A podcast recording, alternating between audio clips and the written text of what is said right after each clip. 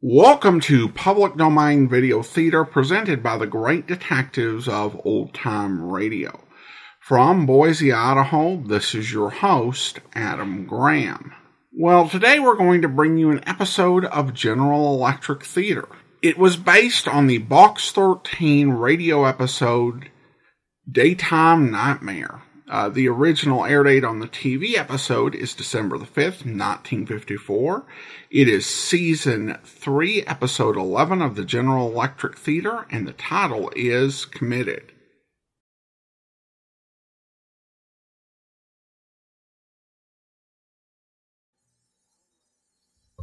Now, Alan Ladd, in a return engagement, stars for General Electric. And every Sunday night, General Electric brings you the finest motion picture stars on TV. The great names in comedy, in mystery, in romance. Every week a star, all summer long, on the General Electric Theater.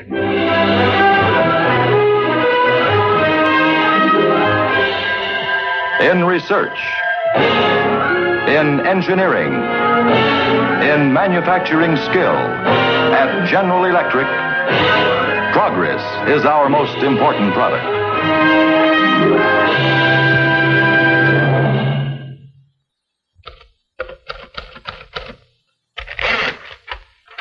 The quick brown fox jumps over the lazy dog. That's a good typing exercise, but a little thin on plot.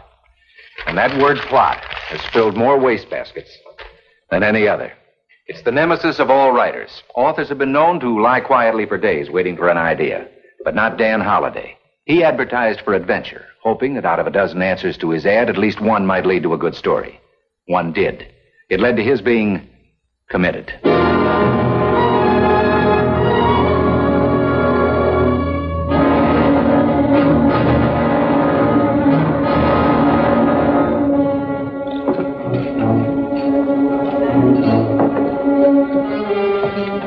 Well, Mr. Holiday? Hiya, Wally. Is Bill there on this block? No, it's down the street around the corner. Oh. Thanks. Oh.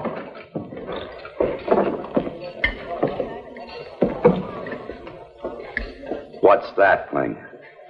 Lunch? Hmm.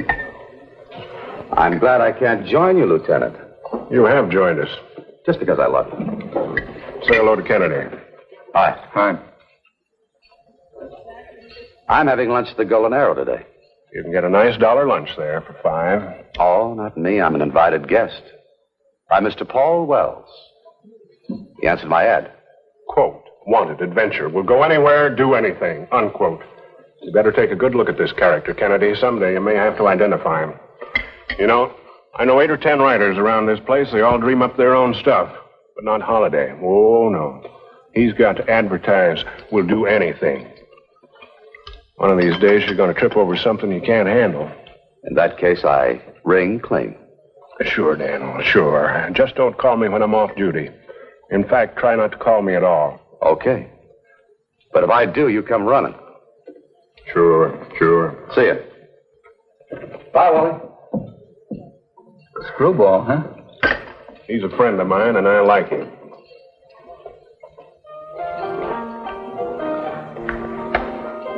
Yes, I uh, answered your advertisement. It fascinated me. Tell me, are you bored, Mr. Holiday? No, Mr. Wells, dry. Right. Yes, I just got tired of writing the same plot. Once in a while, my ad leads me to a new one. I see. More coffee? Oh, thanks.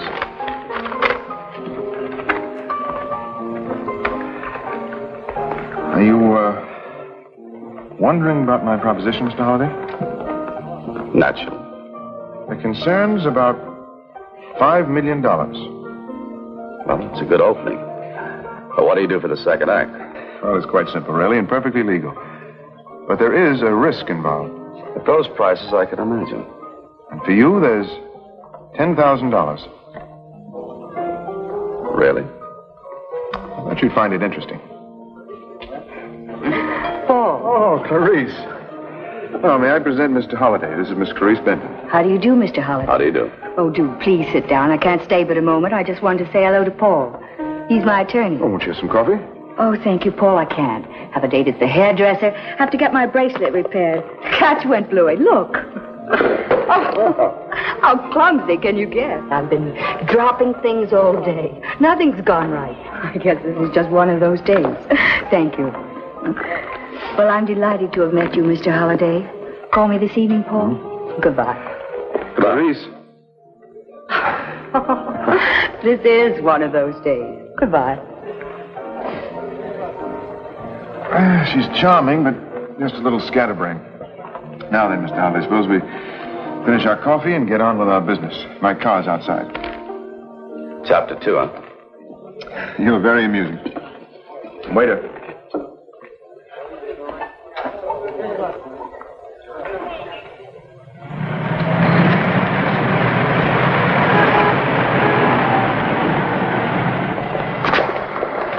What's the matter? I don't know. I feel a little funny. Oh, come on, get in the car. Let me get you to the doctor. That's all right. Oh, come. Thank you.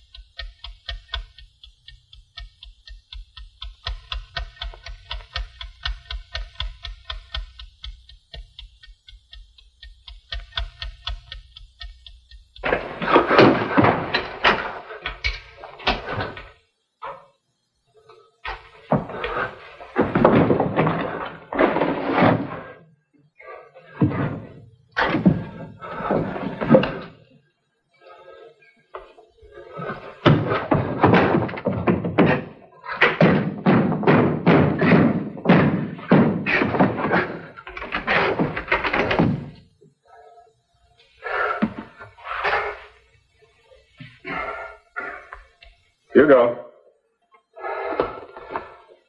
Get him into bed.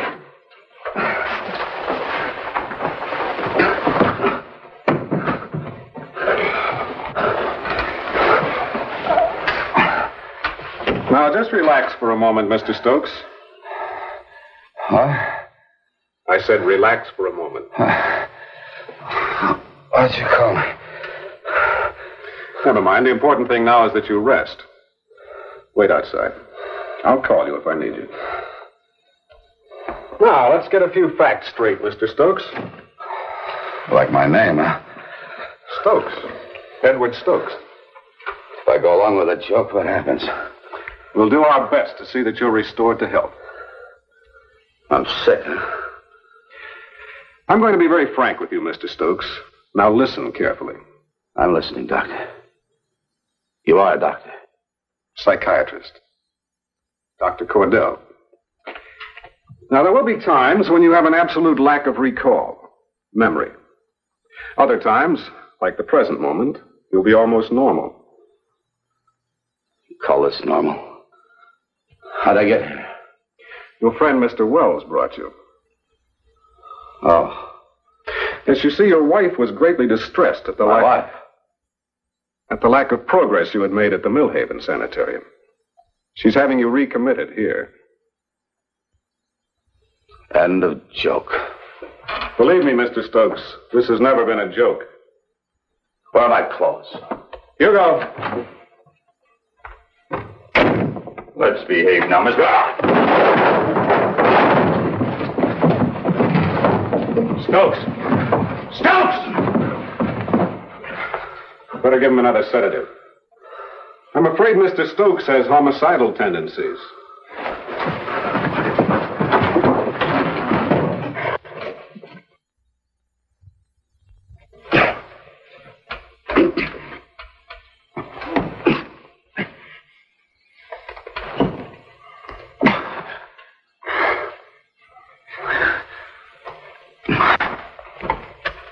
That's no good, Mr. Stokes. The strap's will cut, and that hurts. Your name's Hugo. So you remember, huh? Now that's good. Lots of times they can't remember nothing. Where are my clothes, Hugo? Sorry, Mr. Stokes. No dice. I don't want my clothes. Get my wallet. Look in it. You'll find my identification. It's Dan Holiday.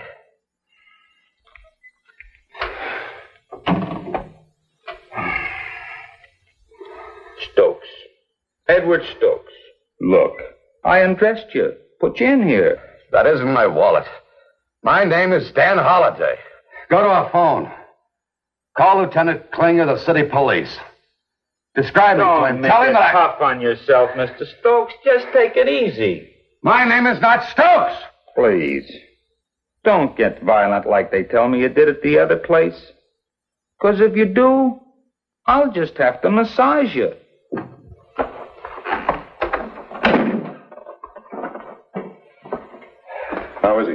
Is he? Well, he remembered my name, but Take these off. I'm sorry we had to use force, Mr. Stokes. Please don't make us do it again. I have a surprise for you. I'll bet. Your wife's downstairs. We'll take you to her. Chapter 3.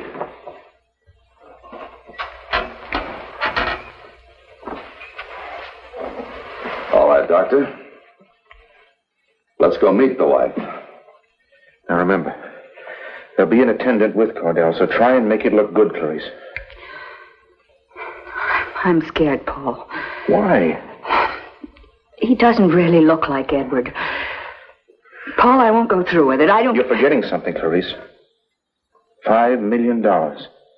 And if they ever find Edward's body, you and I go to the electric chair for murder. Oh, stop it, Paul. When we get through with Holiday, and you identify his body as Edward, and the attendants here identify him as Edward, that will be the end of it.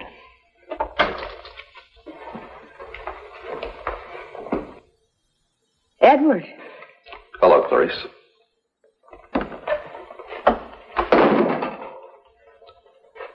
And Mr. Wells. You know this corny plot of yours? The police will never buy it. The oldest gag in the world. Drop your bag, and when I pick up your things, I'll make you in the coffee. What's your angle, Wells? Well, there's no angle, Edward. Clarice simply thought you might make a more speedy recovery here. If you'll just sign those papers, Mrs. Stokes, everything will be fine. Take a lot of explaining to the police. For instance, what happened to the real Mr. Stokes? Paul. Clarice, He wouldn't be dead, would he? you two better get out of here.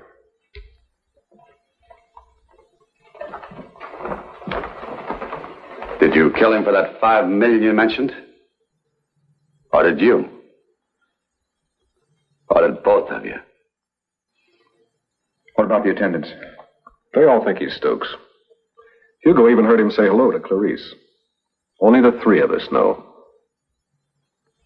Four.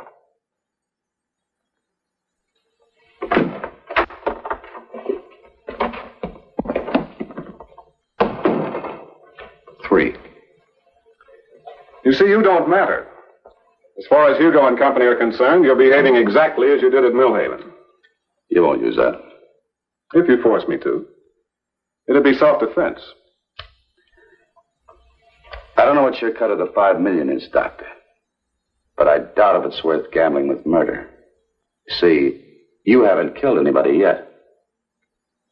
Hugo. Take him back to his room and strap him up again. You just come with me. I'd stay there, Hugo. Be careful, Hugo. He may get violent. Stay back, Dr. Cordell. I can handle him. Now, come on, Mr. Stokes. Let's take it easy now, huh? Like he says, Hugo, I'm a violent man. No, no, you aren't. You're a nice guy, Mr. Stokes. Hugo, my name's not Stokes. He's dead. He was taken from a sanitarium and killed. I was brought here to impersonate him. Sure, sure, I know all that. Now, Hugo.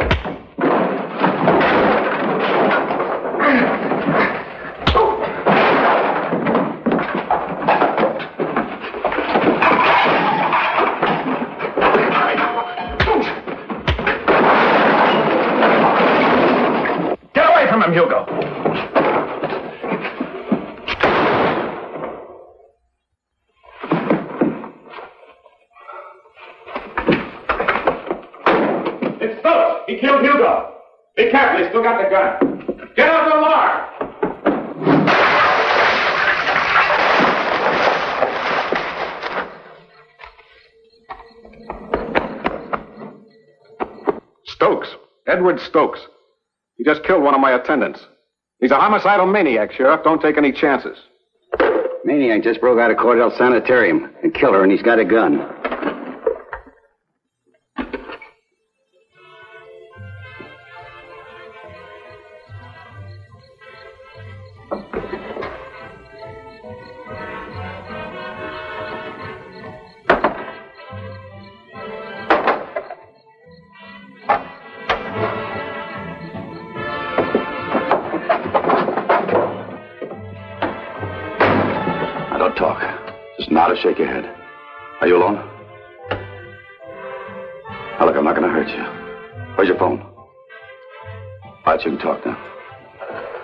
Haven't got one.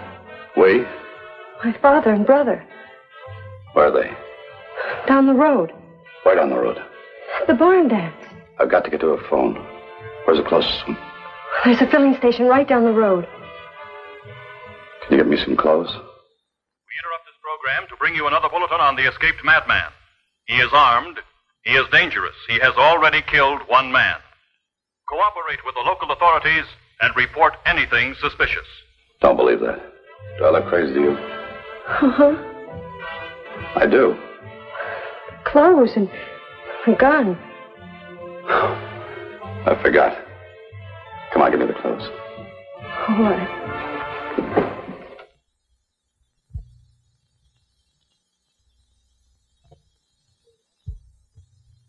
That was Act One of Committed, starring Alan Ladd. On the 4th of July, we celebrate the day our country became free and independent. Our independence is guarded by our many citizens in uniform. And it's also guarded by industrial citizens like General Electric, as Don Herbert's progress report for tonight will show us.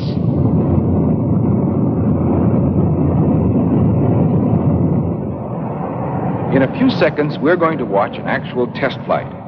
We're on California's Mojave Desert, the largest flight test center in the world, Edwards Air Force Base, formerly called Muroc. Here's where the Air Force and the aviation industry, working together, test and develop the aircraft of the future. And here's where General Electric flight tests its jet engines and electric and electronic plane equipment. Here comes our test plane, North American Aviation's F 86D Saberjet, powered with a J 47 General Electric jet engine. And here comes the fellow who will fly it, GE's chief test pilot here at Edwards, Roy Pryor. All right? what kind of a test are you going to make today? This will be an engine air restart, Don.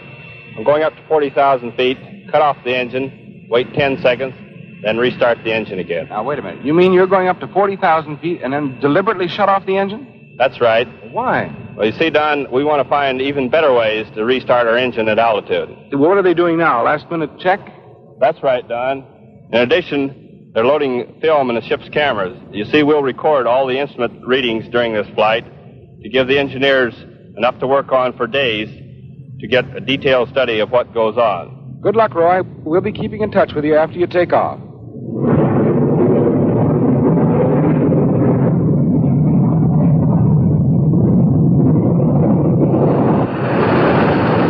Now we're here in the General Electric control room, and we'll keep in touch with Roy over this radio. When he gets up to 40,000 feet and is ready to begin the test, he'll tell us exactly what's going on. Hello, Don. How are you reading me? Loud and clear, Roy. Are you up to altitude? Roger. Be ready to cut my engine in three seconds. The engine is off now. I'm gliding. Losing altitude at the rate of 3,000 feet a minute. My airspeed has dropped to 210 miles per hour. By the time you count five, I'm going to restart the engine. Okay. One, two, three, four, five.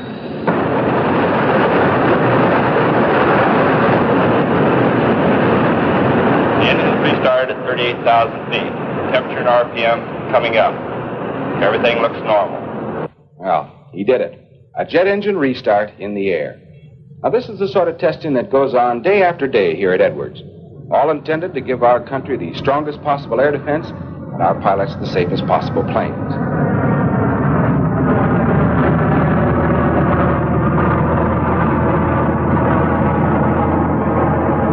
Yes, this is the testing ground of progress. And I guess you'd expect to find GE here because, as you know, At General Electric, progress is our most important product. Now back to Alan Ladd in Act Two of Committed.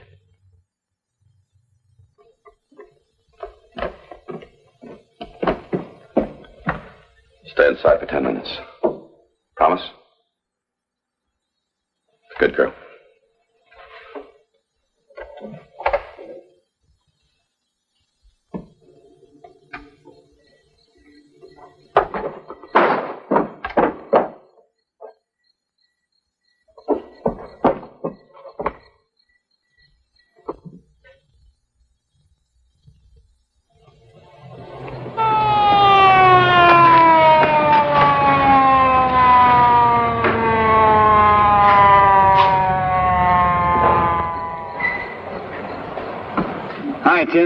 Charlie.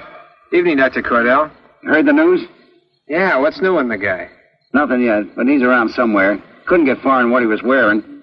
Hey, do you think he's near here? Well, don't know. He may be trying to get to a car, so keep your eye peeled. He's already killed one man. Look, I got a gun in there. Am I supposed to use it on him if I see him? You may have to. Okay, Tim. Be careful.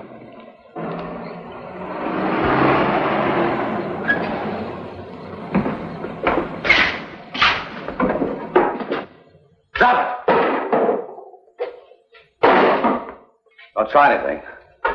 I want to use your phone. Look, fella, why don't you give yourself up? You don't stand a chance. You're so right. But every trigger happy guy will be out for their kill. They won't let me surrender. All right, now give me some change. Come on.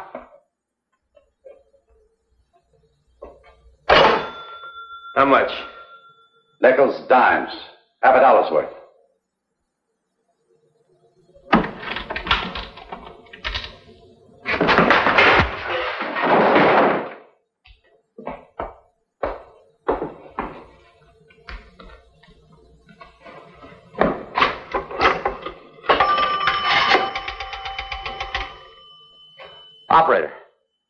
Plaza 56599.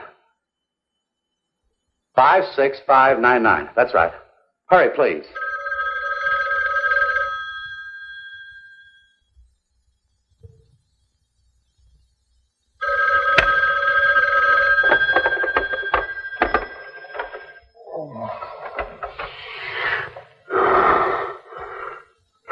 Yeah?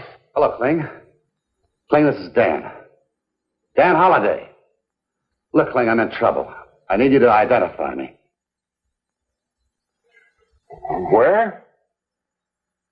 Well, stay there. I can't. A girl knows I'm using this phone. Don't ask any questions. Believe me. Believe me, I'm in trouble. They think I'm crazy. You are crazy. But I'll be there. Tell me a place where I can meet you. All right, there's a barn dance on Highway 49. Highway 49. Near the Cordell Sanitarium. Yeah. Yeah. Now, look, I'll be there somewhere. But remember, Highway 49. And hurry, will you?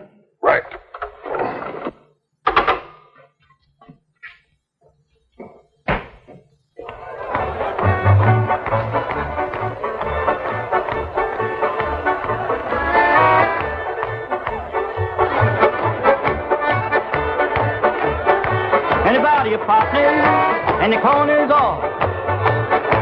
Side two steps, the brand new girl go forward, up and back. Now forward again with the right flip through, you're doing fine. Swing on the corner like swinging on a vine. Hi. Hello. You're new around here, ain't you? Yeah, my car broke down. It's a gas station down the road. Oh, oh, Tim's place, yeah. Yeah, I guess that's it. Hey, uh, you better go on inside while you're waiting. That crazy fellow roaming around ain't too safe out here. Maybe you're right. I better go ahead those young folks inside.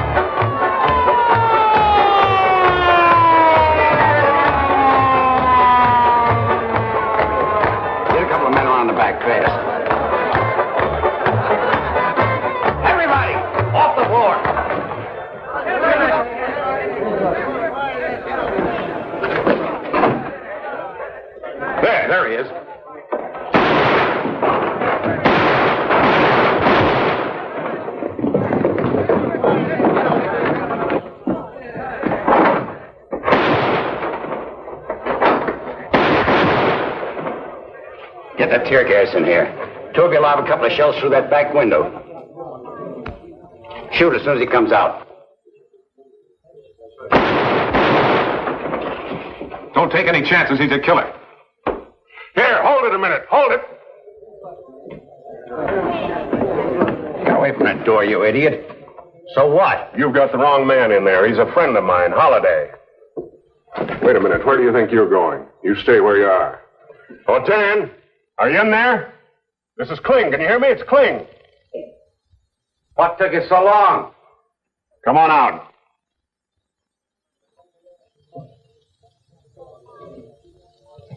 Make him throw the gun out first. Throw the gun out, Dan. It's okay. It's Holiday.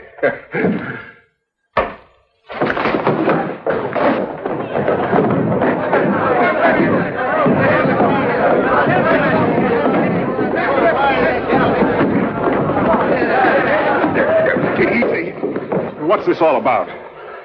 Ask him the answers. And pick up a couple of jokers by the name of Paul Wells and Clarice Stokes. Why, they're waiting in my office. They're the ones that killed the real Stokes. Come on, you.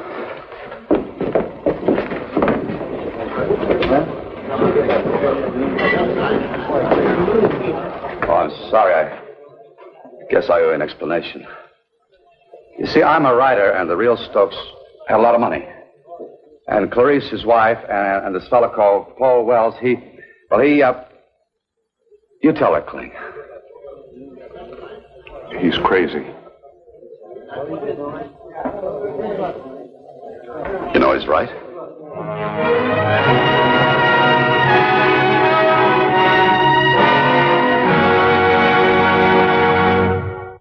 Exciting melodrama and Alan Ladd seem to go hand in hand. Our thanks to Alan for a gripping performance. Next week, Jane Wyman stars in Amelia, a delightful comedy about a lady doctor and her businessman husband. In the meantime, remember From electricity comes progress. In our daily living, in our work, in the defense of our nation. And at General Electric, progress is our most important product. Until next week, then, at this same time, good night for General Electric.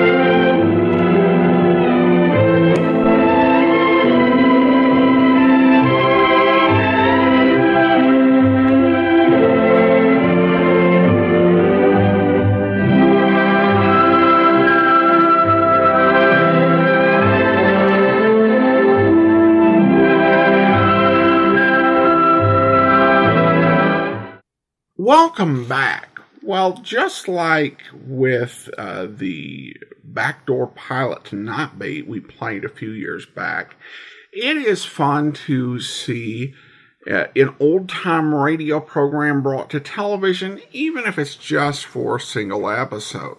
Alan Ladd does a good job in this, and uh, when you get to the scene at the asylum, some of the dialogue is word for word uh, from what happened on radio.